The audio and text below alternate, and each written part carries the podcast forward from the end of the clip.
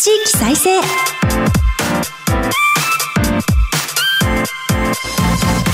こんにちは。日本経済新聞の支局記者が語る地域再生。番組進行を務めます。古き良き時代から来ました。真面目なアイドル真面目にアイドル。ユッフィーこと寺島由布です。私寺島由布は早稲田大学在学中の2013年からソロアイドルとして活動しています。ゆるキャラ好きアイドルとしてゆるキャラグランプリをはじめ各地のキャラクターイベントで MC も担当してきました。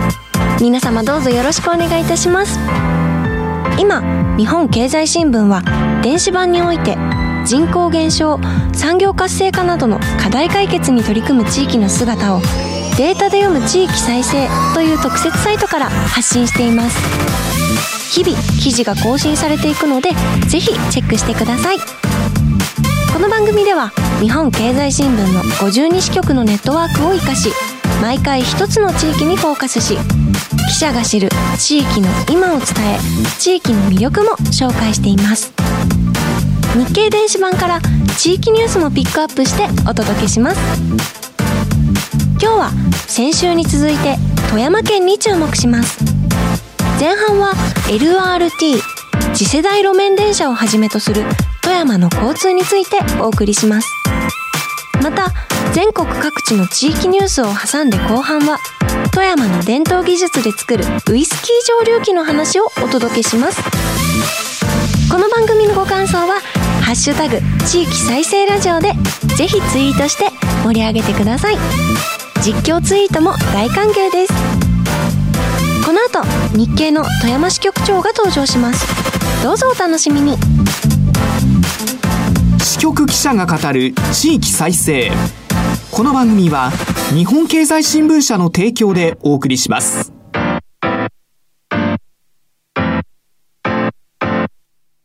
クローズアップ富山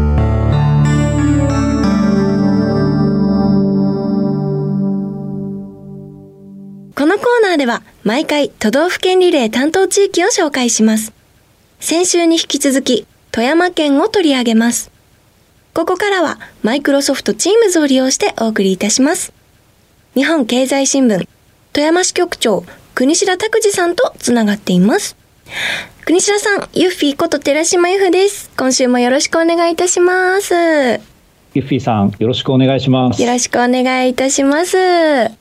今日も富山からということでありがとうございます。はい。ところで、日本全国でゆるキャライベントの司会などをしてきまして、まあ富山でも親部のメルギューくん、メルモモちゃんにお世話になってイベント出演したりもしたんですけど、富山県のゆるキャラで国志さんが好きなキャラクターはどの子ですか？私が面白いなと思うのは、魚津市のミラタンです。ミラタンミラタンのミラってミラージュのミラなんですよね。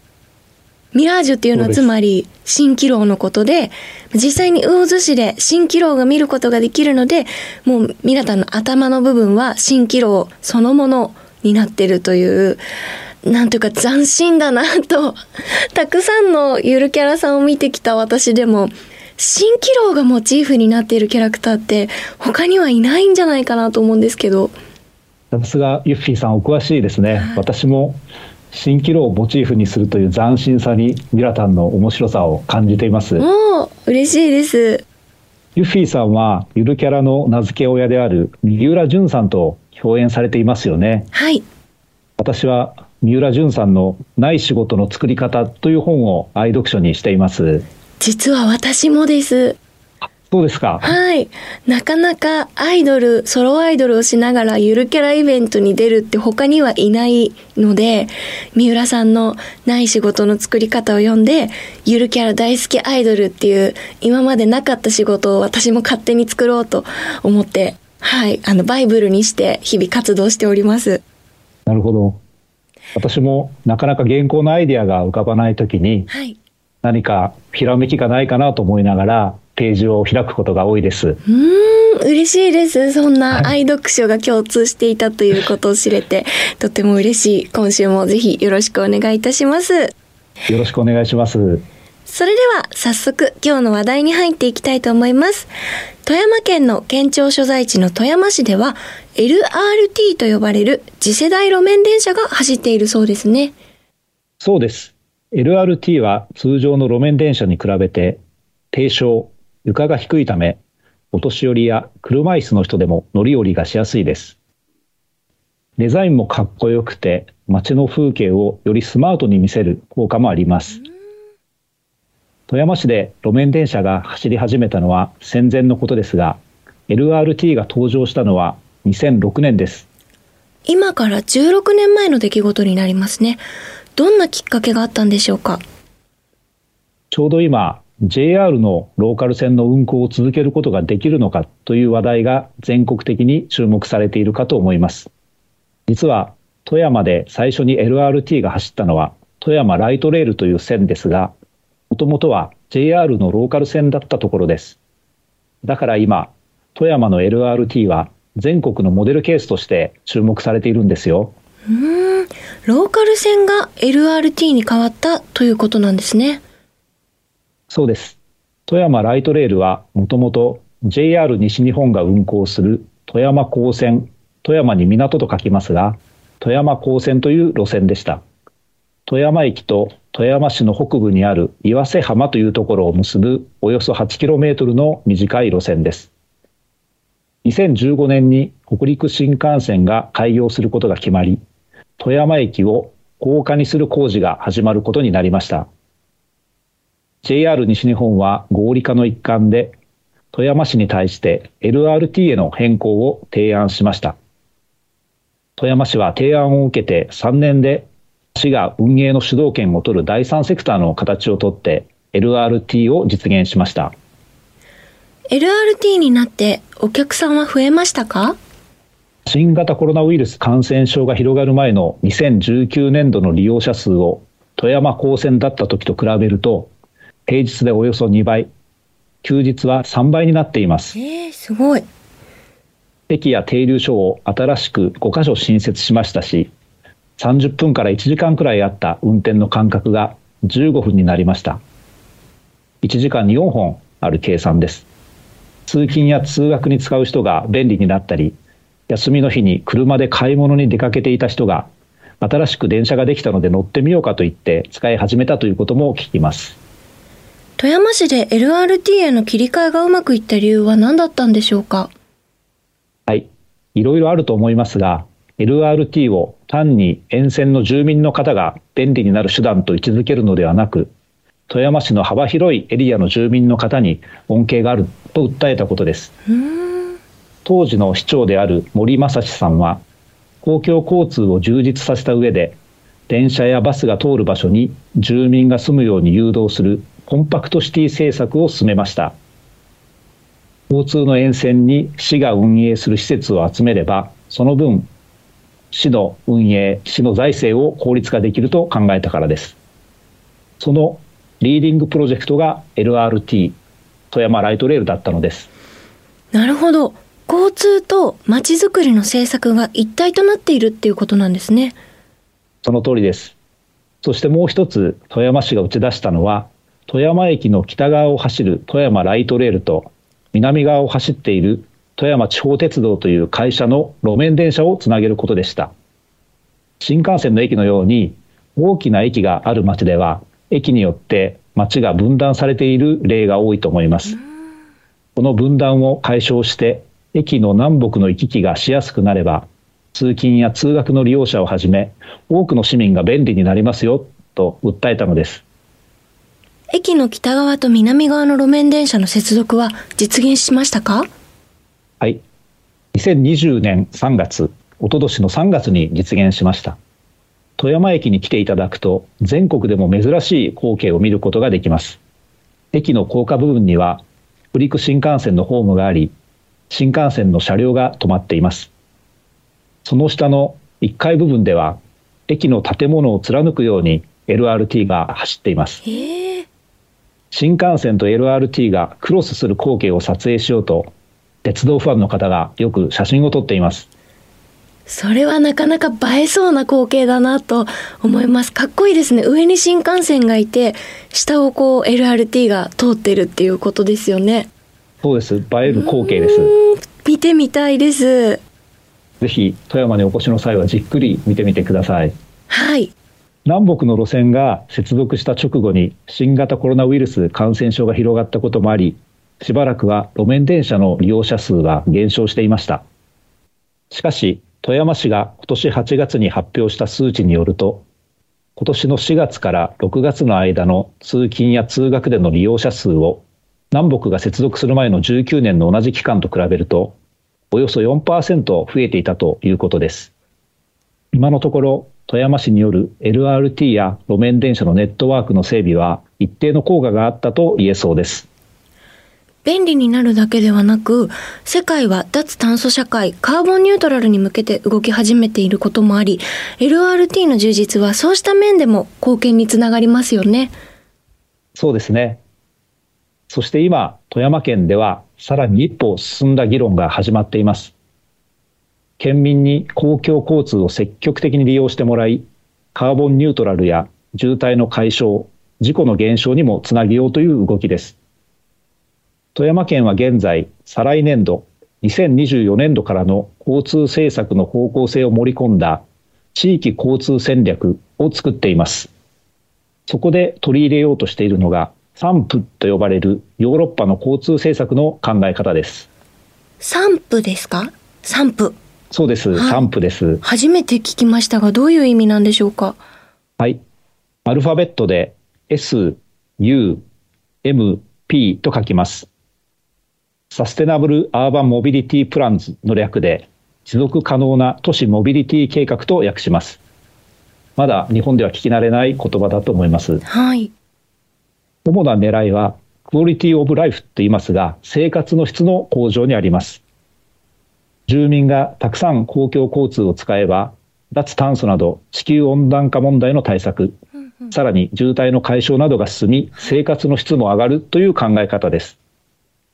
日本の国土交通省によると EU 欧州連合内で2017年時点で約1000件の散布が策定されているということです日本で本格的に散布に取り組むのは富山県が初めてだとみられます。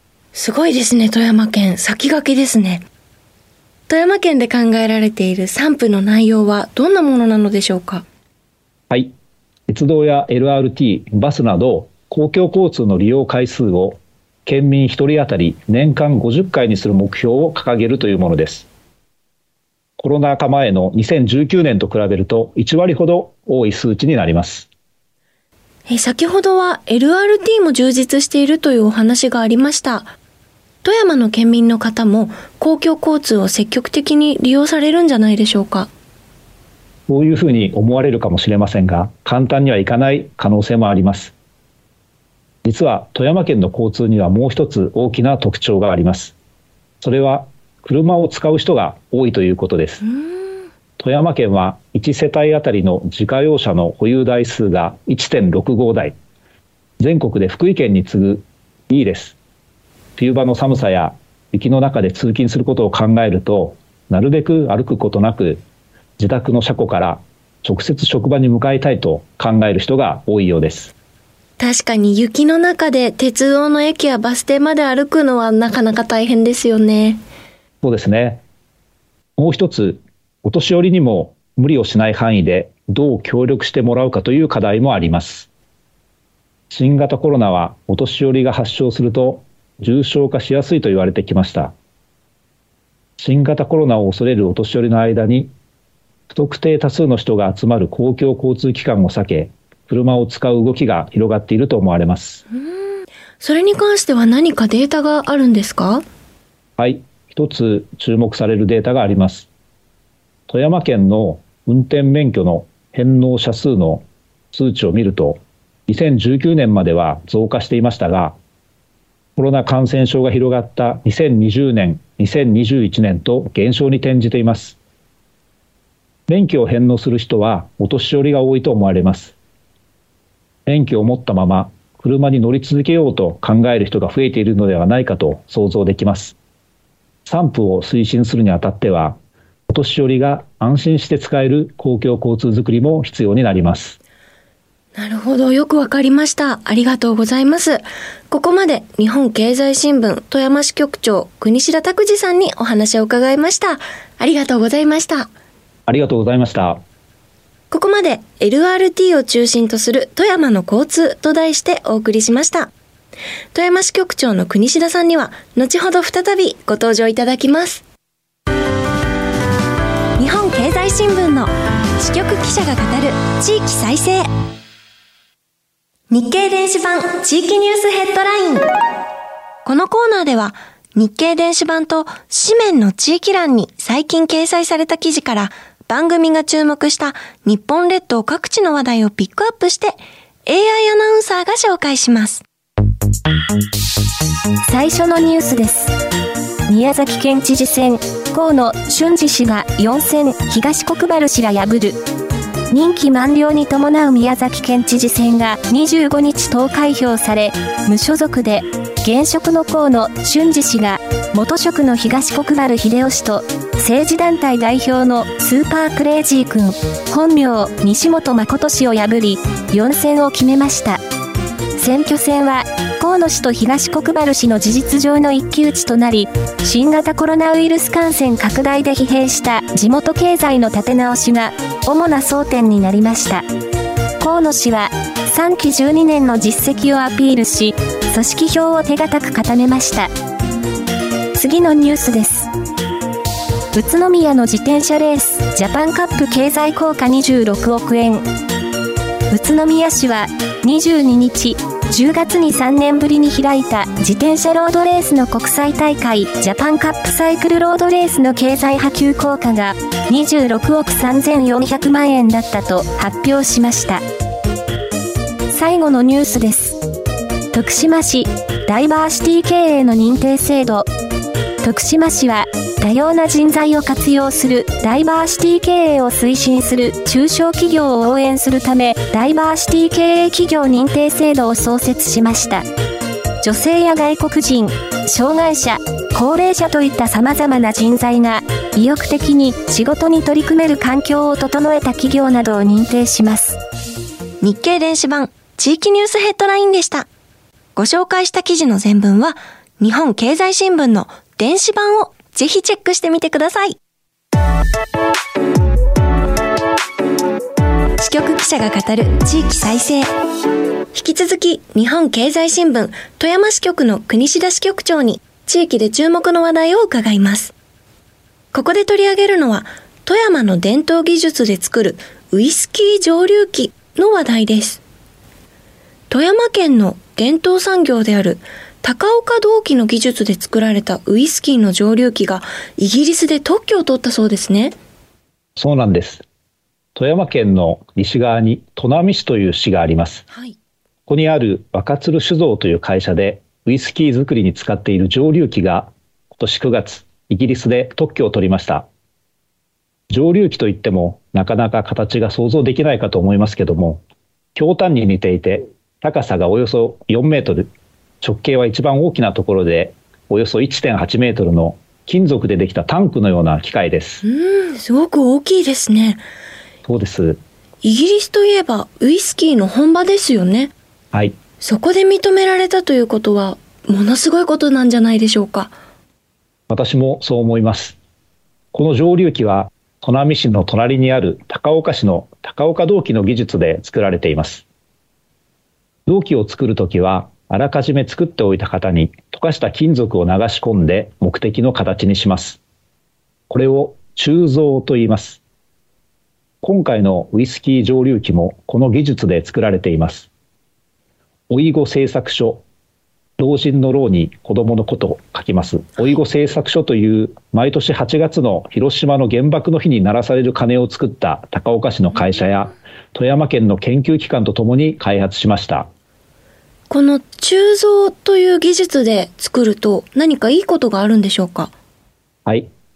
今までのウイスキー蒸留機は銅の板を曲げてそれを溶接してつなぎ合わせて作っていました。はい。曲げて加工するため板の厚さを厚くすることが難しかったのです。しかしこれを鋳造に変えることで、これまでの2倍以上の厚さ1センチにすることができました。寿命は従来の20年から50年と倍以上に伸びるそうです。銅の板を使う場合に比べて蒸留機を作る期間も短くできます。半分の4ヶ月になったそうです。いいことがたくさんあるんですね。丈夫になって、長持ちになって。そうですね。うん。ただそもそも富山でウイスキーを作っているということが私には意外でした。確かに北陸や新潟は日本酒のイメージが強いと思います。はい。若鶴酒造も日本酒の会社ですが、太平洋戦争が終わった7年後の1952年にウイスキー作りを始めました。それから60年余りが過ぎた2016年に砺波市にあるウイスキーの生産拠点三郎丸蒸留所の改修に取り組みましたクラウドファンディングでお金を集めるというまだ当時では珍しい事例でした日本のウイスキーは最近海外でも人気になっていると聞いたことがあります。そうなんです。2021年の日本のウイスキーの輸出額は461億円です。すでに401億円の日本酒を上回っています。そうなんですね。はい。食品や農林水産物の輸出の中でもホタテ貝や牛肉といった海外で人気の品物に次ぐ規模ですアジアを中心にウイスキーの品質の高さが評価されており日本の食品や農林水産品の分野の海外開拓では今後大きな伸びしろが期待できる商品と言えます日本のウイスキーすごいですね高岡銅器の技術で作る蒸留機自体にもニーズがありそうですか？はい。今、日本ではウイスキーの蒸留所を作る動きが相次いでいます。国内外での人気を受けて、従来は日本酒や焼酎を作っていた会社が手を広げている例もあれば、お酒の類を作ったことがない会社が新たに参入しているケースもあります。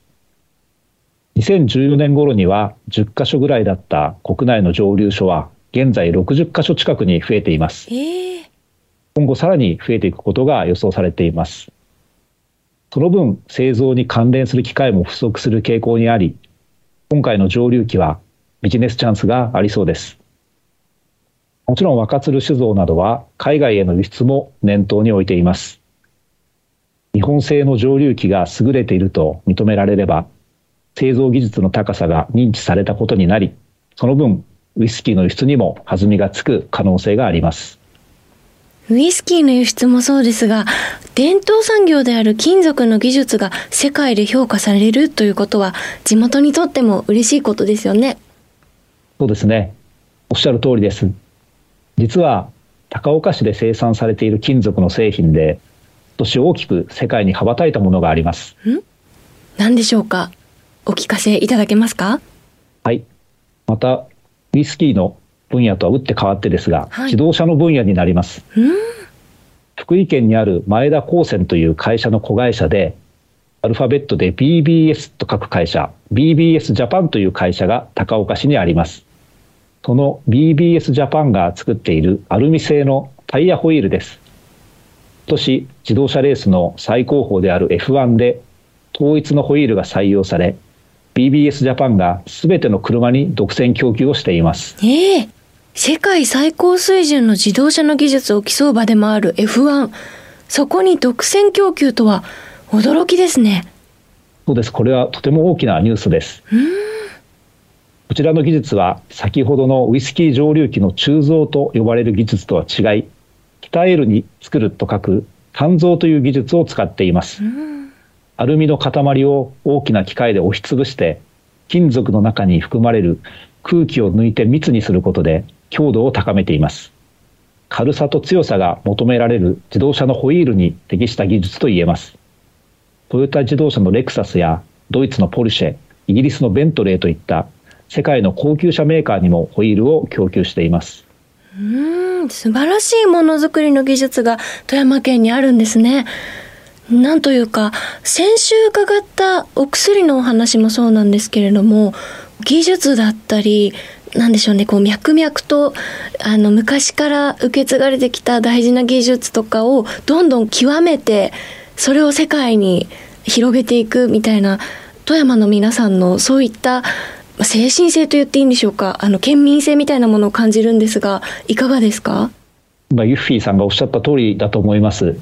富山は県民の皆さんやっぱり非常に真面目な気質です、はい、で特に製造業が多く立地していますが、はい、丁寧にものづくりをしているそういう県民性でありますですから幅広い人が製造業に従事して富山県の経済を支えていますなるほど。ありがとうございます。本当に素晴らしいものづくりの件なんだなということが分かりました。2回にわたり貴重なお話をありがとうございます。日本経済新聞富山支局長の国志田拓司さんに伺いました。ありがとうございました。ありがとうございました。ここまでマイクロソフト Teams を利用してお送りしました。日本経済新聞の支局記者が語る地域再生今日は富山に注目してお送りしました前半では LRT 次世代路面電車をはじめとする富山の交通事情について伺いました LRT のお話えとても興味深かったんですがそういえば以前徳島の特集をした時もそして宮城の特集をした時もローカル線のことは話題になってましたよね。ローカル線の存続とそれに代替するどんな交通機関を使うのかというのはどの地域も頭を悩ませながらさまざまな工夫をされているんだなということをこのラジオを担当するようになって私も学んでいるところです。そして、えー、ウイスキーのお話もありました。富山の伝統技術がウイスキーの本場イギリスに認められたというすごいですよね。こういう技術が世界に認められていくっていうのはなんだか私も勝手に誇らしい気持ちですので、えー、嬉しく思いながら、えー、伺っておりました。私はあんまりお酒は得意じゃないんですけれどもでもこういうお話を伺うとあ日本のウイスキーってそんなに盛り上がってるのかと。ちょっとたしなんでみようかしらなんて思ったりもしなかったりもしております。ぜひ、あの、おすすめがありましたら皆さん、ハッシュタグ地域再生ラジオでツイートもよろしくお願いいたします。さて、年明けの放送となる来週の番組では、佐賀県を取り上げる予定です。聞き逃せないトピックスばかりですので、ぜひご期待ください。この番組は、放送後、ポッドキャストでも配信します。日経電子版からも聴取できますのでぜひご利用ください。またラジコのタイムフリー機能で放送から1週間以内でしたらいつでもまたお聞きいただけます。ご感想などはぜひ「ハッシュタグ地域再生ラジオ」でツイートしてください。それではそろそろお別れです。来週もどうぞお楽しみに。ここまでのお相手はゆっぴーこと寺島由布でした。皆様良いお年を。支局記者が語る地域再生この番組は日本経済新聞社の提供でお送りしました。